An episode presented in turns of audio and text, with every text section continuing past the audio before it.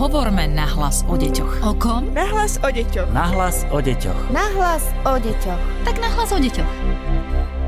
Pozdravujeme vás z podcastu Nahlas o deťoch. Pri mikrofóne je Darina Mikolášová a dnes sa budem rozprávať so psychologičkou Výskumného ústavu detskej psychológie a patopsychológie pani Beatou Sedláčkovou. Vítajte v štúdiu. Dobrý deň. Prečo si deti ubližujú? To je téma, ktorú budeme podrobne rozoberať práve dnes a otvoríme ju aj v súvislosti s nedávnym tragickým prípadom nezvestnej Terézie, ktoré telo našli po hádke s priateľom v Dunaji. Ale chcem spomenúť aj prípad 15-ročnej Soni. To bolo dievča, ktoré bolo nezvestné a napokon sa našlo, ale našlo sa v nákupnom centre pod vplyvom omamných látok. To sú len dva prípady, ktoré doslova zarezonovali na celom Slovensku. Prečo si deti vedome ubližujú, pani Sedláčková? Všeobecne môžeme povedať, že deti si ubližujú, keď sa trápia, keď si nevedia poradiť, pomôcť, trpia emocionálne. A bolesť sa pre nich stáva tak neznesiteľnou a psychický tlak je taký silný, až si fyzicky ublížia. Tým sa zníži ich napätie a uľaví sa im. Ide o taký začarovaný kruh, po seba poškodzovaní siahnu ako po prvej voľbe pri problémoch. Problémy sa nenaučia riešiť potom efektívne, cítia sa zle a opäť sa seba poškodzujú. V súvislosti s týmito dvoma spomínanými prípadmi, s prípadom Terézie a s prípadom Soni, môžeme hovoriť o seba poškodzovaní, alebo to hodnotíte ako psychologička ako niečo úplne iné? Seba poškodzovanie opisuje vlastne akékoľvek správanie, pri ktorom si niekto ubližuje. Čiže aj v prípade užívania nejakých omamných látok môžeme hovoriť o seba poškodzovaní, ak je tým cieľom ubližiť si. Veľmi veľa sa v tejto súvislosti diskutovalo o tom, ako napríklad majú novinári informovať, čo všetko sa môžeme dočítať o týchto dvoch prípadoch, kde je možno taká tá hranica. Vy ste to takisto riešili vo Výskumnom ústave detskej psychológie a patopsychológie však? Presne tak, z nášho pohľadu je veľmi dôležitý spôsob, akým budú novinári informovať verejnosť, či už o samovražedných pokusoch alebo o seba poškodzovaní detí. Odborníci z oblasti duševného zdravia zdôrazňujú, že informovanie o týchto oblastiach problémových by malo spĺňať nejakú základnú etiku.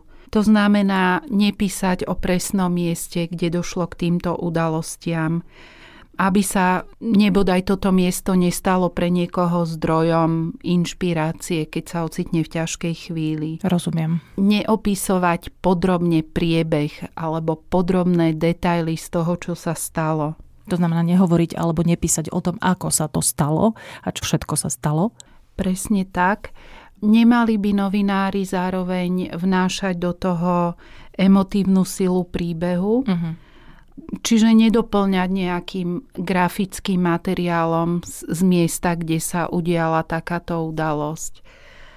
A vždy je dôležité uviesť aj linku, kde si vie mladý človek alebo aj dospelý teda dohľadať pomoc.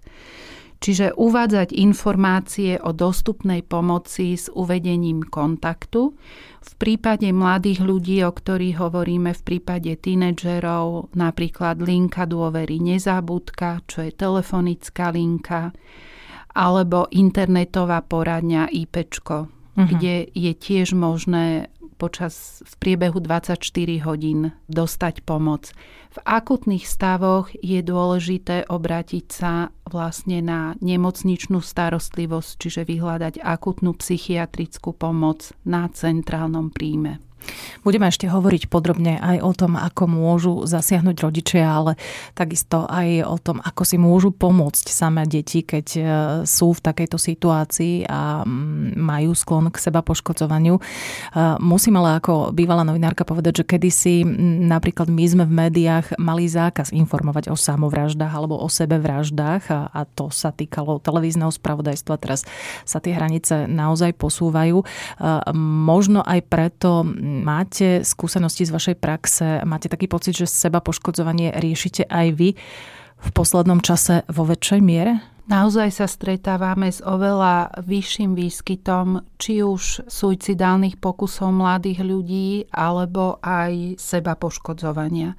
Celkovo po pandémii sa my, odborníci v oblasti duševného zdravia detí a mladých, stretávame s nárastom sebapoškodzovania alebo celkovo so zhoršovaním duševného zdravia mladých a celej populácie. Takže môže to byť dôsledok aj pandémie, izolácie a takisto aj vojny na Ukrajine a podobne?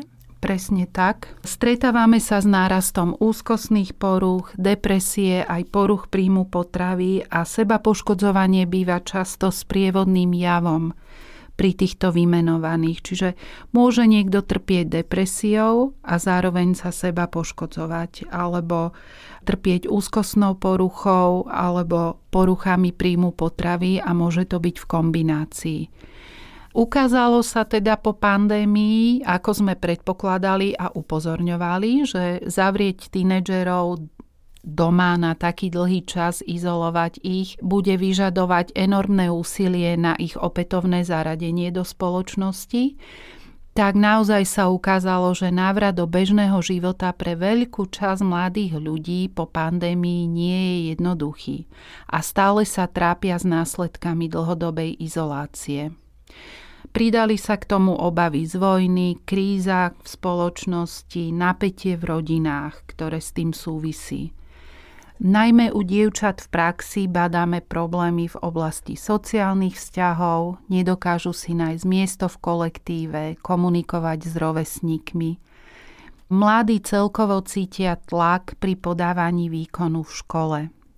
A nie len dievčatá, ale čoraz častejšie aj chlapci sú nespokojní so svojím sebaobrazom a riešia to, ako ich posudzujú ostatní. Čiže tiež im vlastne 2, už pomaly 3 roky chýbala spätná väzba v tomto. Nemali názor rovesníkov, o ktorý by sa mohli oprieť. Cítia tlak zo strany spoločnosti, zo strany školy, rodičov pri podávaní výkonu. Majú problém sa sústrediť, nedokážu sa naučiť ten objem učiva ako pred pandémiou, ale škola očakáva, že zvládnu tie nároky, ktoré kladú osnovy. Čiže pociťujú potom úzkosť, smutok, sú depresívni a chýba mladým aj ten rozsah učiva, kedy sa vzdelávali online. Napríklad na matematike ťažko nadväzujú na predchádzajúce vedomosti, lebo im chýbajú základy, ktoré by si boli vybudovali počas tých 2-3 rokov.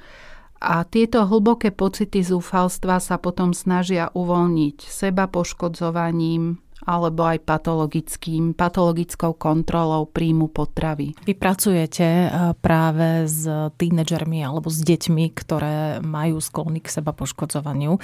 Asi nie je šťastné pýtať sa, čo všetko sú schopné si deti robiť, aby sme nedávali, tak povediac, návod. Je to veľmi citlivá záležitosť a citlivá sféra, ale napriek tomu sa spýtam, s čím všetkým sa stretávate vo svojej praxi, s akým spôsobom si deti dokážu ubližovať. Už sme spomínali tie poruchy príjmu potravy. Čo všetko ešte riešite? Taký typický mladý človek, ktorý sa poškodzuje, seba poškodzuje, vlastne neexistuje. Hej, že stretávame sa s naozaj širokou škálou mladých ľudí, ktorí potrebujú odbornú pomoc. Niektorí z nich si ubližujú veľmi nenápadne, diskrétne, nechcú mať jazvy, prípadne sa boja reakcie rodičov a okolia. Ale zranenia iných môžu byť naozaj vážne. Treba si uvedomiť, že sebapoškodzovanie je niečo, čo môže postihnúť každého. Pred pandémiou tie štatistiky uvádzali výskyt asi okolo 10% u mladých ľudí a dnes sa uvažuje až o 40%, že to číslo prudko stúplo. Doslova enormne. Enormne a ešte to nie sú úplne aktuálne štatistiky. Čiže ak sa dieťa seba poškodzuje, existuje významne vysoký počet jeho rovesníkov, ktorí majú tiež takýto problém. To je informácia pre dieťa, že nie je jeho problém nejaký izolovaný, že nie je to niečo, čo sa týka iba jeho, že ich je veľa s takýmto problémom.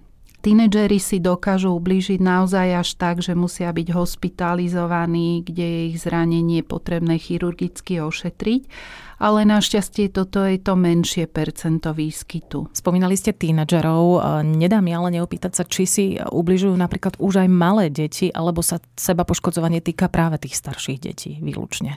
V praxi sa stretávame s čoraz mladšími deťmi, ktoré trpia seba poškodzovaním, že akoby sa znižovala tá veková hranica. Podobne je to aj poruch príjmu potravy, že sa problémy presúvajú do nižších vekových kategórií. Čo to znamená? Aká je tá nižšia veková kategória? Väčšina mladých ľudí uvádza, že začali si ubližovať vo veku okolo 12 rokov a pred pandémiou sa hovorilo približne o tom 14. roku života, ale výnimkou nie sú ani oveľa mladšie deti. To sa veľmi zle počúva. Poďme si povedať, aká je vlastne definícia sebapoškodzovania.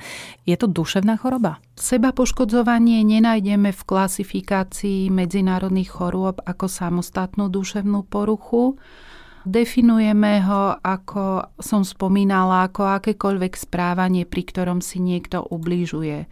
Že predstavuje teda nejaký spôsob, akým sa mladý človek snaží vyrovnať s ťažkými alebo znepokojujúcimi myšlienkami a pocitmi.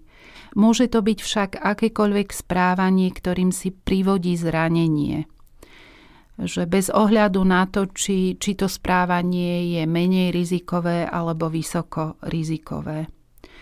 Že v podstate každé teda správanie, ktorým si niekto spôsobí nejakú újmu alebo zranenie a predstavuje spôsob, ako sa vysporiadať s ťažkými emóciami, možno považovať za sebapoškodzovanie. Je sebapoškodzovaním napríklad aj pokus o samovraždu? Nie, samovražedné správanie je rovnako ako sebapoškodzovanie. Ide o konanie, ktorému je potrebné venovať zvýšenú pozornosť. Ale z tej samotnej definície sebapoškodzovania nám vyplýva, že nie je to správanie, ktoré by malo viesť k ukončeniu života, že nie je tam teda myšlienka alebo konanie smerujúce k ukončeniu života, ale ide o spôsob, akým sa mladý človek snaží vysporiadať so svojimi ťažkými emocionálnymi problémami. A oproti tomu ten samovražedný pokus spočíva práve v zámere zomrieť. Takže istý rozdiel tam je a dosť podstatný. Už sme to čiastočne naznačili, ale predsa len sa k tomu vrátim, pretože príde mi to veľmi podstatné.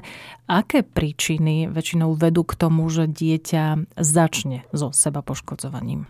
Ide naozaj o tú emocionálnu bolesť, že sebapoškodzovanie, ako som spomínala, môže postihnúť kohokoľvek, ale niektoré deti a mladí sú náchylnejší sebapoškodzovať sa vplyvom životných okolností, v ktorých sa nachádzajú. Čiže vplyvom toho prostredia, kde žijú, v akej rodine žijú, aké majú vzťahy s priateľmi, s rodinou, ako sa im darí v škole, ako sa tam cítia, alebo aj vzájomnou kombináciou týchto faktorov. To znamená, že niektorí ľudia sú ohrození sebapoškodzovaním viac ako iní. Také rizikové faktory z hľadiska sebapoškodzovania sú prítomnosť duševnej poruchy, čiže ak niekto trpí depresiou, úzkostnou poruchou alebo emočne nestabilnou poruchou osobnosti a tiež poruchami príjmu potravy, tak je tam vyššia šanca, že sa bude aj seba poškodzovať. Potom rizikovým sú samozrejme zlé vzťahy v rodine, domáce násilie a ukazujú štatistiky, že rizikovejšie aj to, ak je mladý človek súčasťou LGBTI komunity. Mm-hmm. Je vyššia šanca, že sa bude seba poškodzovať. Že si bude ubližovať. Mm-hmm. Vlastne existencia týchto faktorov neznamená samozrejme automaticky, že sa niekto seba poškodzuje, ale zvyšuje akoby to riziko. Hej? Čiže seba poškodzovanie nezávisí od prostredia človeka, pretože v spoločnosti stále panujú predsudky, že sa týka iba detí, ktorým sa rodičia nevenujú alebo sa nezaujímajú o ne. Prípadne, že sa týka detí z neúplných rodín, že za to môže rozvod rodičov, že ak by sa rodičia o dieťa zaujímali, všimli by si, že ho niečo trápi. A takýto typ predsudkov potom vedie k traumatizácii rodičov, majú pocit, že zlyhali ako rodičia. Hej. Čiže je dôležité si uvedomiť, že to seba poškodzovanie sa môže týkať naozaj každého tínedžera, teda aj toho, ktorý má milujúcu mamu, otca, netrpí chudobou, ale napriek tomu môže cítiť takú silnú úzkosť, že sa seba poškodzuje. Ako pracovať s nutkavými myšlienkami na seba poškodzovanie, ale aj ako byť našim deťom oporou, ak si tento problém u nich všimneme. Aj o tom budeme hovoriť v našom podcaste Nahlas o deťoch. Bude to ale o týždeň, teda na budúci pondelok, opäť so psychologičkou Beatou Sedláčkovou, ktorú nájdete vo Výskumnom ústave detskej psychológie a patopsychológie. Ak sa budete chcieť čokoľvek pýtať na túto tému, môžete, a to buď na adrese darina.mikolasova@woodpub.sk alebo nahlasodeťoch@woodpub.sk. Podcast Nahlas o deťoch realizujeme v rámci národného projektu štandardizáciou systému poradenstva a prevencie k inklúzii a úspešnosti na trhu práce. Projekt sa realizuje vďaka podpore z Európskeho sociálneho fondu a Európskeho fondu regionálneho rozvoja v rámci operačného programu Ľudské zdroje. Hovorme nahlas o deťoch. O kom? Nahlas o deťoch. Nahlas o deťoch. Nahlas o deťoch. Tak nahlas o deťoch.